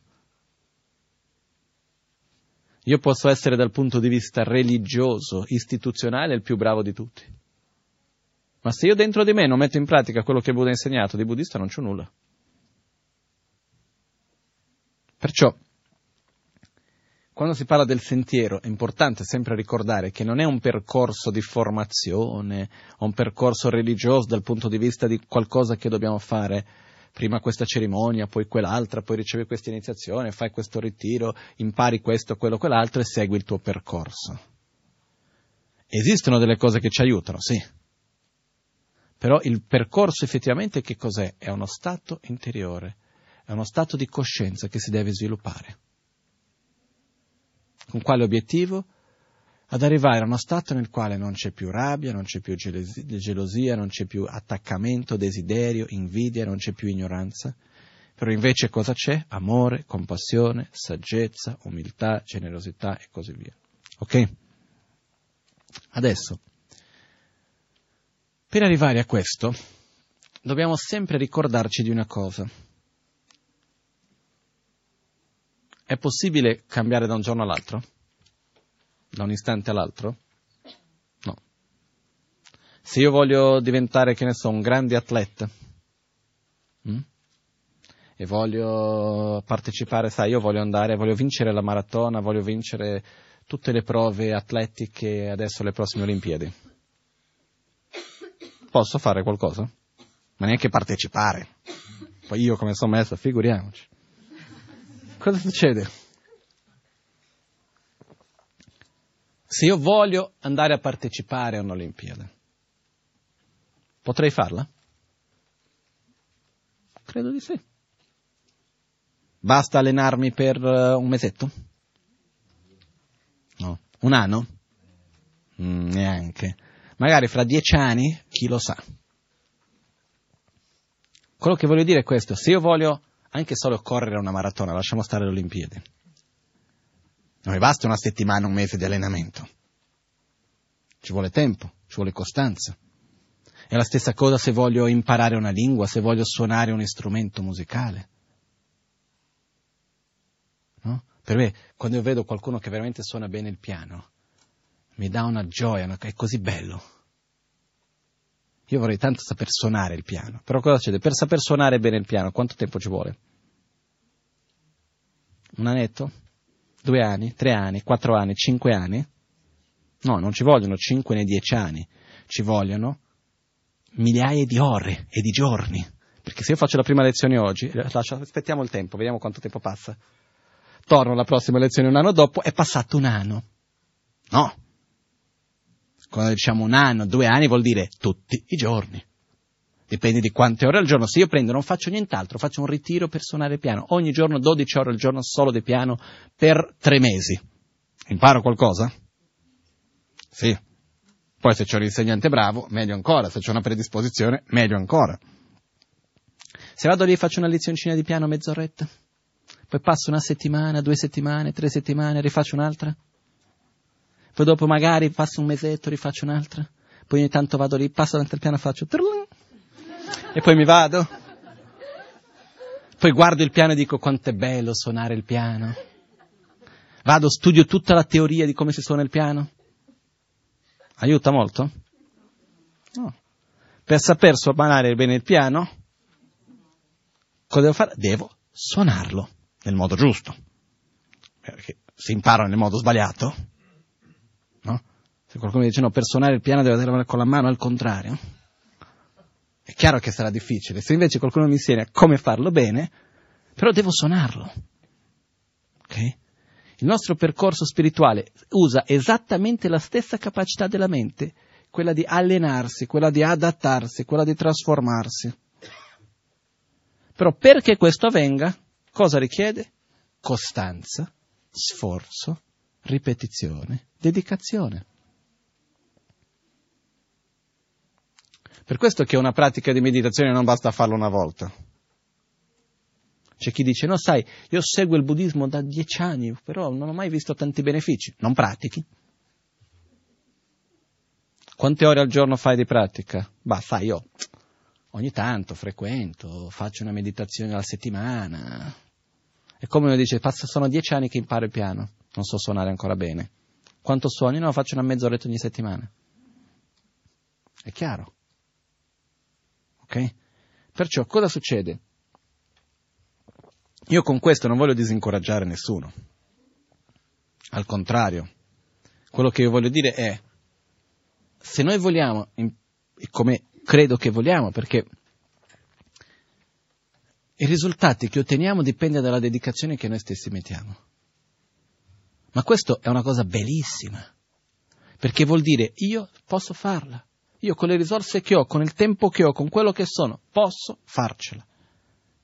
E una cosa bellissima del sentiero spirituale è quello. Io per suonare il piano posso dire, ma io a casa non ho il piano, come faccio a suonare? Poi le lezioni sono lontane. Posso trovare tante ragioni per le quali non posso suonare il piano. La mia mano fa male, mi sono rotto il braccio, che ne so io. Nel sentiero spirituale non c'è neanche una scusa valida. Poi, man mano che si studia, che si impara, si vede, quando si fanno le pratiche di addestramento mentale, dell'ogion si chiama, lì non c'è una scusa per non praticare il Dharma. Faccio un esempio. Quando sono felice, c'è qualcosa di bello, c'è un momento bello della mia vita, uh, vedo una persona che mi piace, mangio qualcosa di buono, uh, vedo una bella giornata di sole, qualunque cosa bella che vivo. Quando sono contento, di solito, quando noi siamo contenti, pensiamo a chi? A noi stessi. Come faccio perché quella sensazione di piacere possa continuare? Principalmente. Cosa si fa invece? Quando sono contento, io dedico, possa ogni essere vivere questa felicità che ho. La dedico agli altri. E non è per questo che la devo fermare, al contrario, devo farla continuare, devo dar vive, devo godermi il piacere e dedicare quella gioia, quel piacere che sto vivendo a tutti e dire possa ognuno, indipendentemente di chi sia, vivere questo piacere. Possa ognuno essere felice. Io dedico questa mia felicità a ognuno. Quando soffro, cosa faccio? Per esempio, mi viene un mal di testa. Di solito, quando abbiamo il mal di testa, cosa pensiamo? Che il mio mal di testa se ne vada. Se qualcun altro ha mal di testa, fatti suoi. Il mio mal di testa deve sparire. Ok? Ossia, è una manifestazione del nostro proprio egoismo anche. In quel momento cosa diciamo? Questo è un po' più difficile da, da capire, però si fa così. Possa chiunque abbia un mal di testa in questo momento, possa questo mal di, mal di testa di tutti gli altri manifestarsi nel mio mal di testa e possa io, guarendo il mio mal di testa, guarire il mal di testa di tutti gli altri. Non è che sto chiedendo di che aumenti il mio mal di testa. Sto semplicemente aprendo il mio cuore a tutti gli altri. Sto aprendo il mio cuore a dire, ma tanti altri hanno la stessa sofferenza. Possa, nello stesso modo che io guarisco la mia sofferenza, possa io eliminare la sofferenza anche degli altri. Già con questo, momenti di gioia e di sofferenza possiamo praticare. Perché cosa stiamo facendo in questo modo? Aprendo il nostro cuore agli altri. Adesso vi spiegherò velocemente un metodo di meditazione molto utile che serve per eliminare la rabbia o la gelosia o l'invidia o l'arroganza o l'avarizia e così via. Okay? Ognuno ha i suoi problemi, uno alla volta. Si fa così si prende quello che in questo momento è il più forte. Può essere il desiderio, può essere la rabbia, può essere l'arroganza, può essere la pigrizia, possono essere tanti. Ok? Uh, adesso lo farò breve, si può spiegare questo in molto modo più lungo, però adesso lo farò in un modo breve. Prima di tutto io devo avere aver osservato e analizzato il perché quell'attitudine è sbagliata. Si parla della rabbia, si va a vedere, no, guarda, quando mi arrabbio non faccio altro che fare male a me stesso, non si risolve la situazione. Poi la persona che c'è davanti a me fa quel che fa per la stessa ragione che faccio io, perché vuole essere felice. Poi, se quella cosa succede perché l'interdipendenza di causa e condizione ha portato a che questo sia così. È, quando, quando, è come quando qualcuno viene, ma questo non può essere così. Se lo è, è perché può. No? Perché se no non potessi non sarebbe. Ma questa persona non può fare quello. Se lo sta facendo perché può. Poi che non dovrebbe, che non sarebbe meglio se non facesse, è un altro discorso. Se io dico, ah, sarebbe meglio se non facesse, faccio qualcosa per fermarla, ok? Ma in questo momento lo sta facendo. In questo momento la situazione è così. E perché è così la situazione in questo momento? Perché cause e condizioni si sono create perché così sia. Quindi adesso senza entrare nei dettagli, ma il punto è che prima di tutto dobbiamo ave- analizzare il perché quell'attitudine che ci fa male, come rabbia, gelosia, invidia, arroganza, quella che sia, è sbagliata. Ok? Dopodiché ci mettiamo a meditare. Cominciamo prima con la meditazione sul respiro, lasciamo calmare la mente,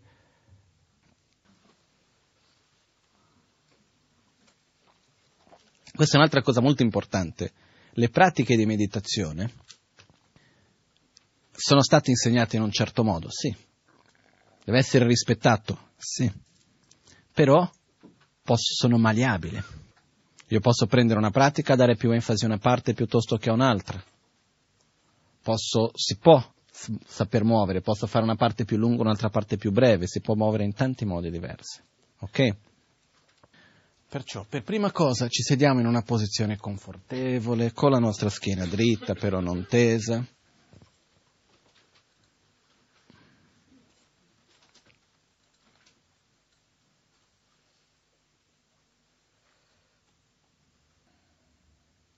Le spalle rilassate, la bocca rilassata. gli occhi leggermente chiusi guardando verso il basso.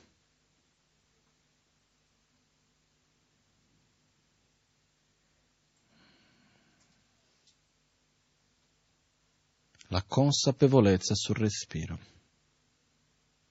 Inspiro. Ed espiro.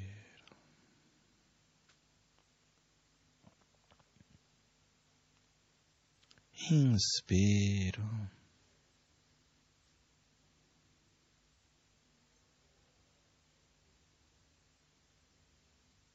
Ed espiro.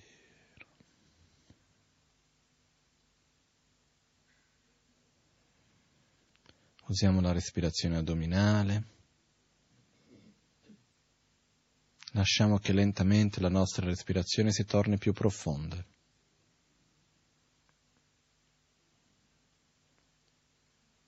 qualunque altro pensiero sorga nella nostra mente, lo lasciamo andare via quando espiriamo. Inspiro.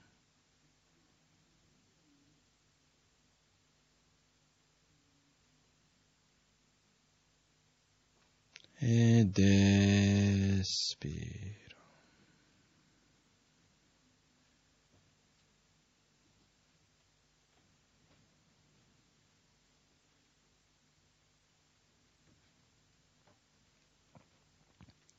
Osserviamo, seguiamo con la mente l'aria che entra dalle nostre narici, va fino a circa tre dita sotto l'ombelico e poi esce.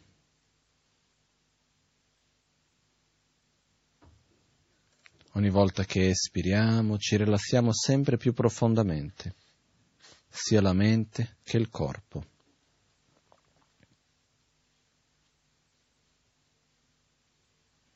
siamo presenti nel momento presente. Inspiro.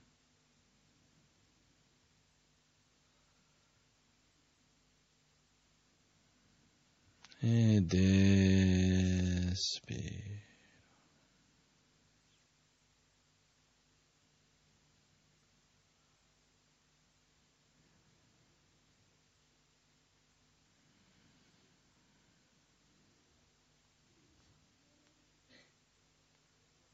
davanti a noi, visualizziamo un bellissimo trono. Su di essi è seduto Guru Buddha. Su un cuscino con un fior di loto, un cuscino di sole e un cuscino di luna. Ha le gambe incrociate, le vesti monastiche, la mano destra che tocca la terra nel mudra della stabilità la mano sinistra appoggiata nel mudra della concentrazione meditativa. Guru Buddha ci sorride, ha un bellissimo sorriso e dal suo cuore si emanano raggi di luce che si espandono per tutto l'universo. Inspiro. Ed espiro.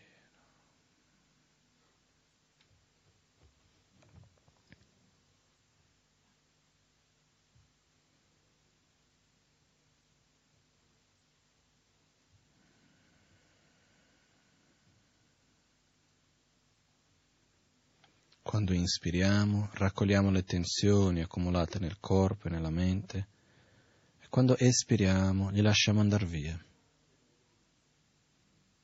Inspiro.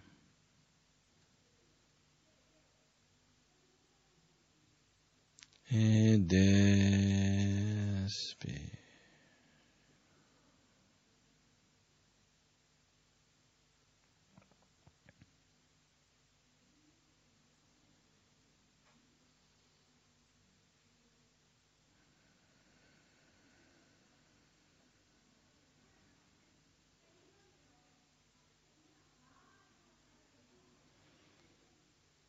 Chiediamo a Guru Buddha Shakyamuni di benedirci, darci la forza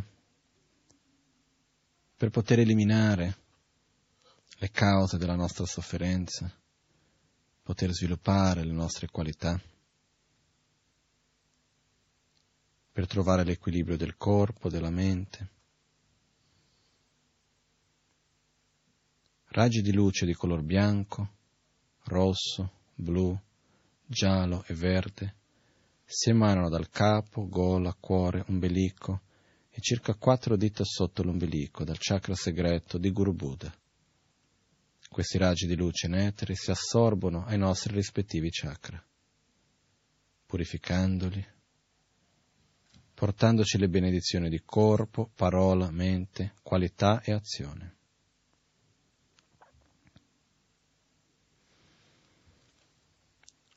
Pacho sampo pa gyu tra shi pa Tu che tempe chin le yar ngoda Pel ge dro lo Zampe tse par chen Pal den la me shab la sol wa de. Oma Guru Vajradara Somati Muni Shasane Karma Utavardane Shri Badra Varsamanya Sarva Siddhi Hum Om Guru Buddha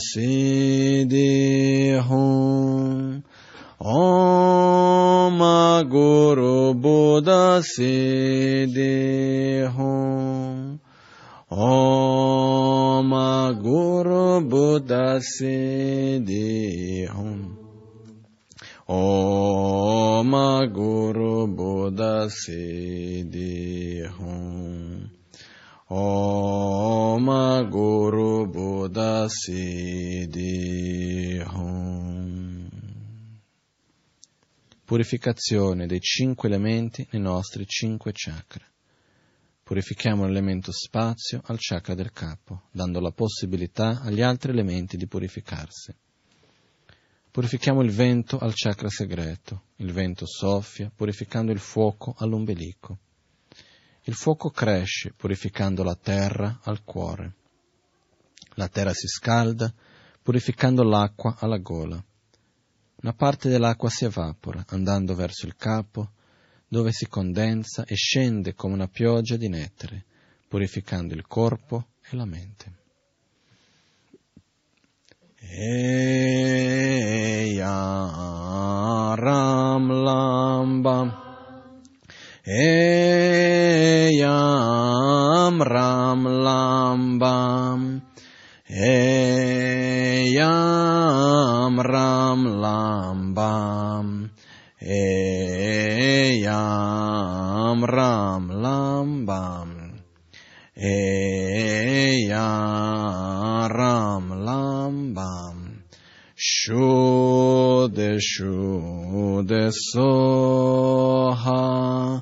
Shuddha Shuddha Soha Shude shude soha.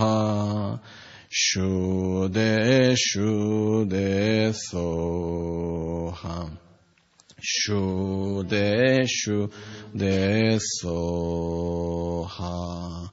Eho shude shude soha. Yamo Shuddha Shuddha Soha. Ram Ho Shuddha Shuddha Soha. Lam Ho Shuddha Shuddha Soha.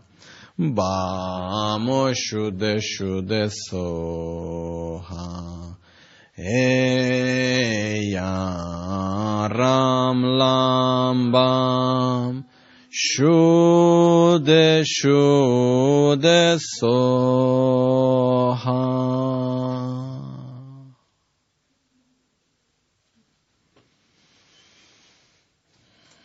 Inspiro.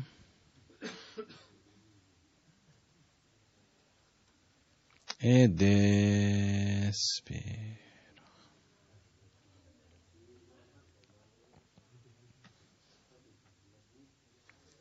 Guru Buddha è davanti a noi, dopo averci benedetto e dopo aver purificato gli elementi per portarci a uno stato di equilibrio.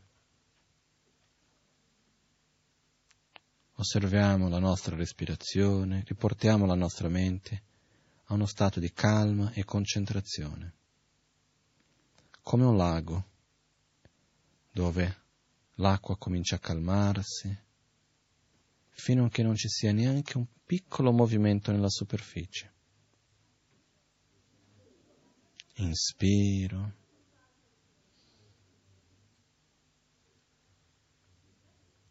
Ed espiro.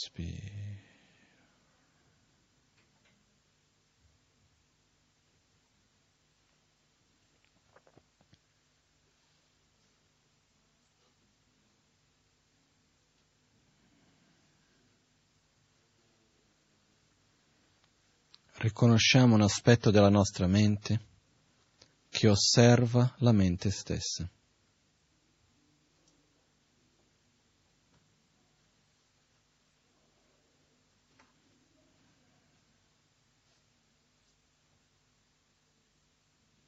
Questa parte della mente, questo piccolo aspetto della mente rimane a fianco, come che quasi che nascosto a osservare la nostra propria mente.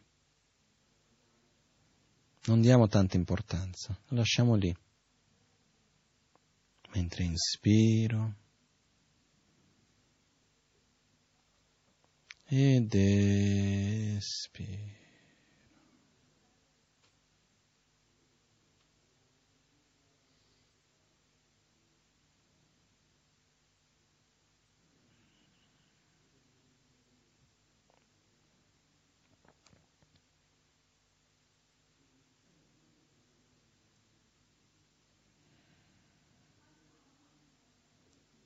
Troviamo in uno stato di neutralità. Inspiro. Ed espiro.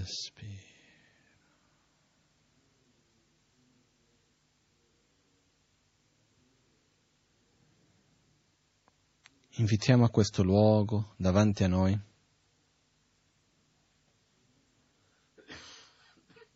mentre rimaniamo con la nostra mente che osserva nascosta. Invitiamo davanti a noi un nostro oggetto di avversione.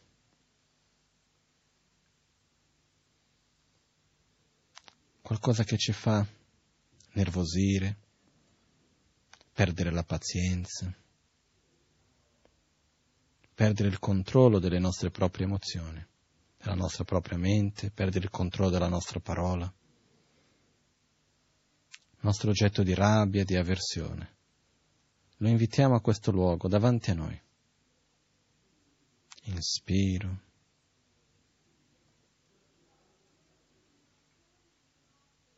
Ed espiro.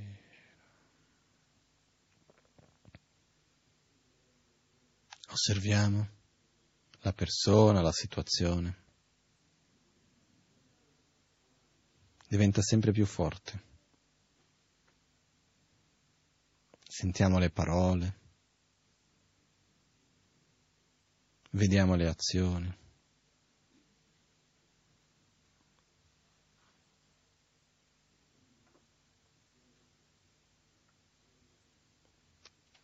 Lasciamo lì crescere e crescere, avvicinarsi sempre di più a noi.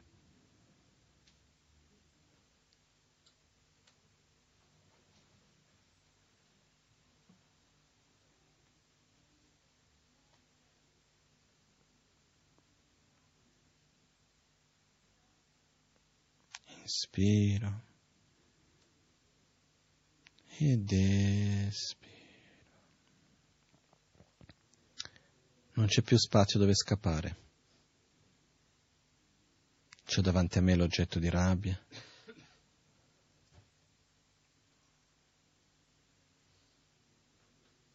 E lascio che quel sentimento di avversione cominci ad apparire.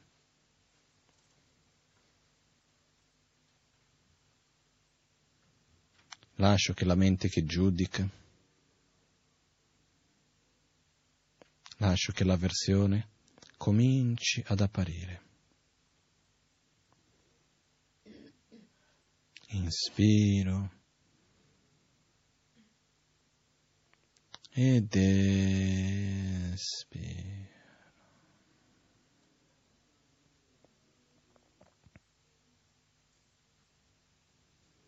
Mi lascio andare senza trattenermi.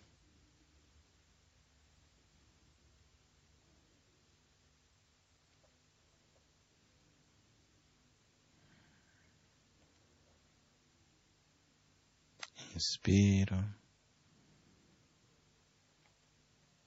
Ed espiro.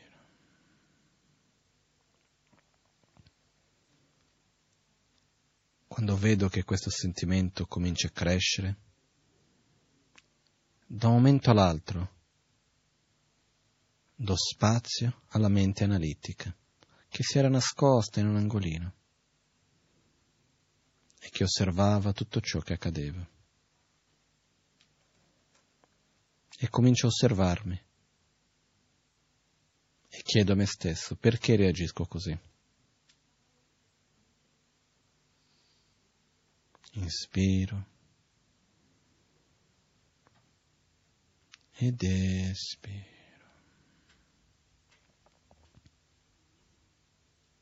Non importa ciò che accada, ragione per arrabbiare non esiste, in quanto che la rabbia non fa altro che farmi del male. L'avversione non fa altro che distruggere ciò che ho di buono e non risolvere le difficoltà che posso avere. Inspiro ed espiro. Osservando l'oggetto che è davanti a me, la persona, la situazione che sia, vedo che quella persona non fa altro che cercare di essere felice, che in realtà fa ciò che fa guidata dalla propria ignoranza, così come sono anch'io. Inspiro. Ed espiro. La situazione è quella che è perché cause e condizioni si sono create perché così sia. Ed è inutile soffrire, è inutile dibattermi, è inutile arrabbiarmi per ciò che è già così.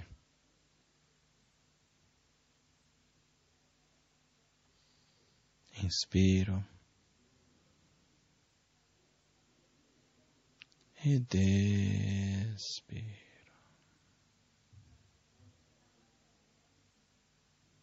Posso migliorare la situazione, posso cambiarla, cambiando il modo come io mi relaziono ad ella.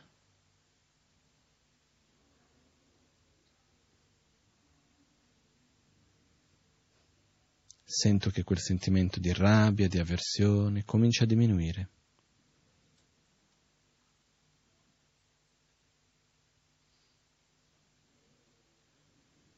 Dal mio cuore esce un raggio di luce che va verso l'oggetto di rabbia, purificandolo, in realtà purificando la mia rabbia stessa, dando la gioia, la felicità, il benessere. Inspiro.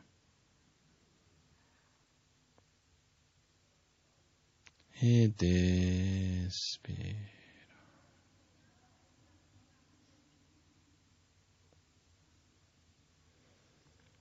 Mi trovo davanti alla stessa situazione, senza però quel sentimento.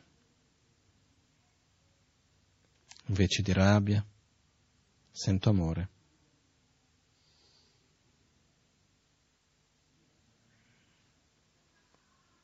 Desidero che l'altro sia felice e dal mio cuore si emanano raggi di luce che portano la felicità ad egli.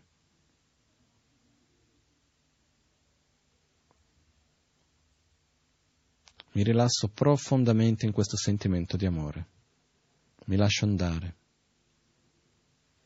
Mentre inspiro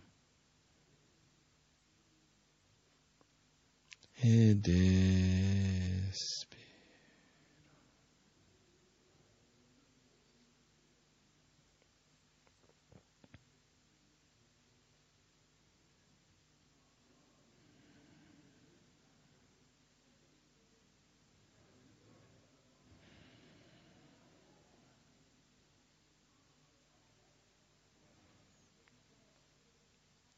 Osserviamo l'oggetto davanti a noi e vediamo che in realtà è lo stesso, però è cambiato.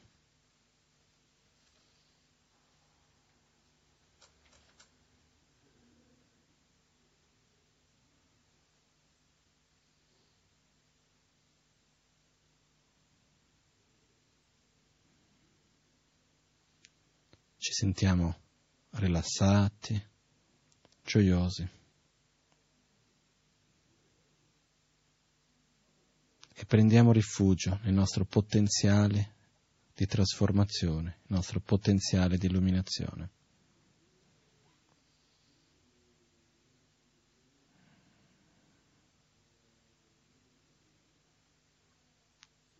L'oggetto di rabbia davanti a noi si dissolve in luce.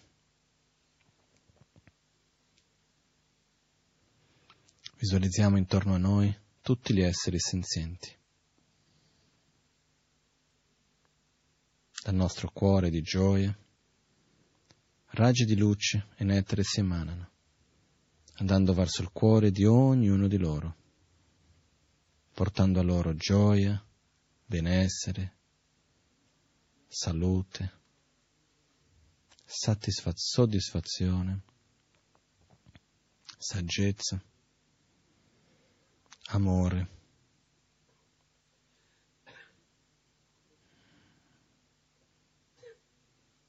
Ognuno di loro si trova in uno stato di grande gioia, libero da ogni forma di sofferenza. I raggi di luce si riassorbono al nostro cuore. Inspiro. ed espiro.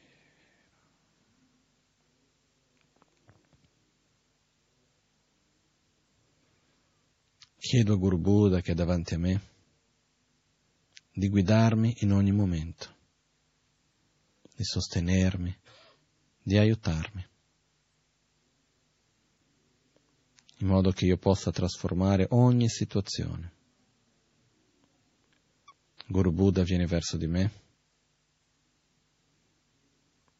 diventa piccolo come un pollice, entra dal canale centrale, scende gioiosamente fino a sedersi al chakra del cuore, in un fior di lotto di otto petali.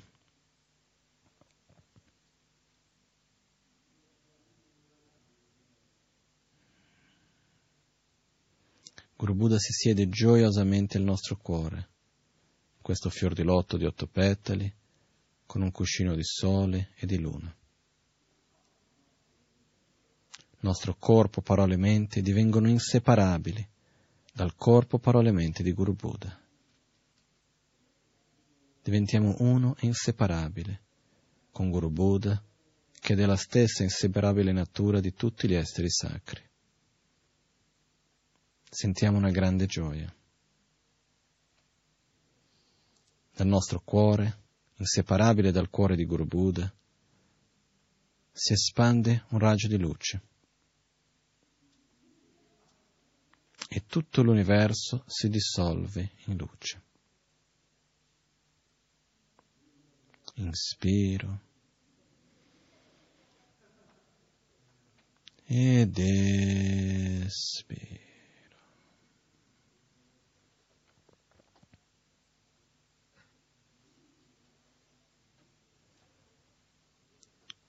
tutto si dissolve in luce, non c'è altro che un grande vuoto luminoso,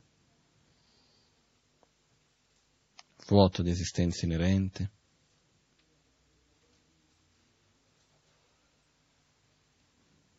inseparabile dalla grande beatitudine. Ovunque c'è il vuoto, c'è gioia. Ovunque c'è gioia, c'è il vuoto luminoso. E ovunque ci sia gio- la gioia e il vuoto, ci sono anch'io. Mi rilasso profondamente in questo spazio infinito, luminoso e gioioso. Inspiro.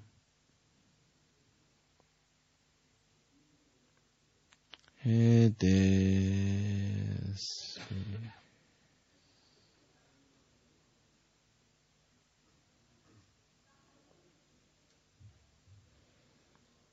Gradualmente l'universo riappare e nel centro di essi io sorgo con un corpo puro, una mente equilibrata. Al mio cuore c'è sempre Guru Buddha e nel cuore di Guru Buddha, al mio cuore, inseparabile dalla mia mente, c'è un infinito spazio interiore.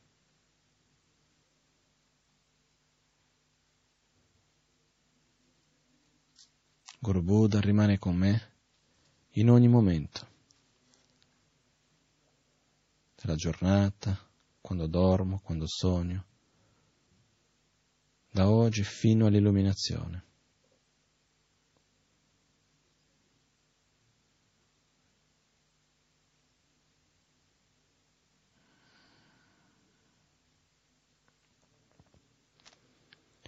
Palden tsawe lama rinpo che dagi nyingara pede tenshu la. Kadrin chenpo goni jesun te kusun tugi ngodrup tsadu sun.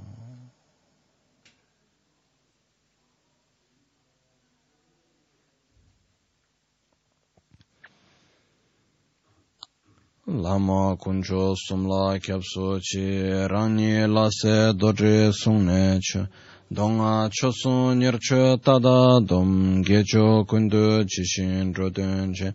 Dorna ditso namkara gewe tso chinye saba te nyurtu da. Norbo panzo shamba larke ne lame lamge rimba tarchin shon Om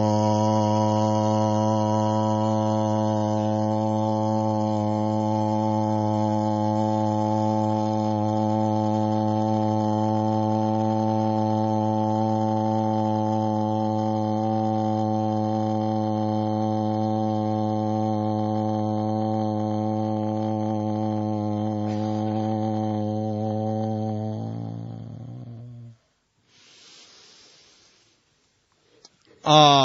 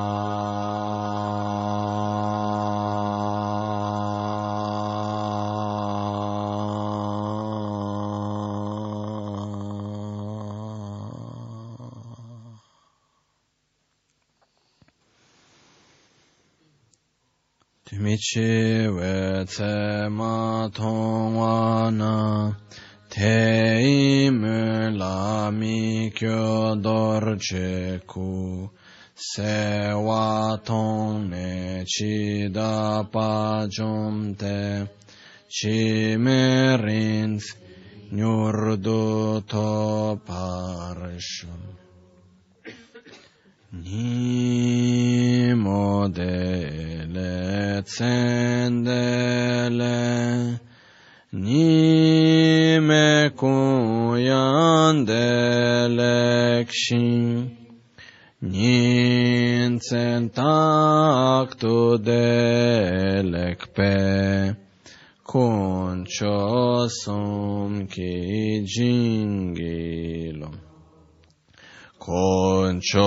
som ki ngo drup tsol. Concho som ki tra shisho.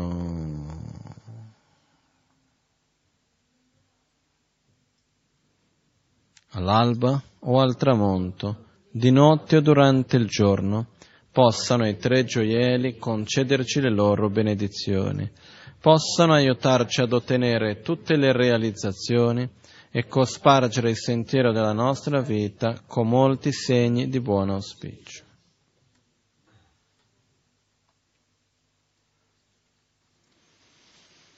Cześć,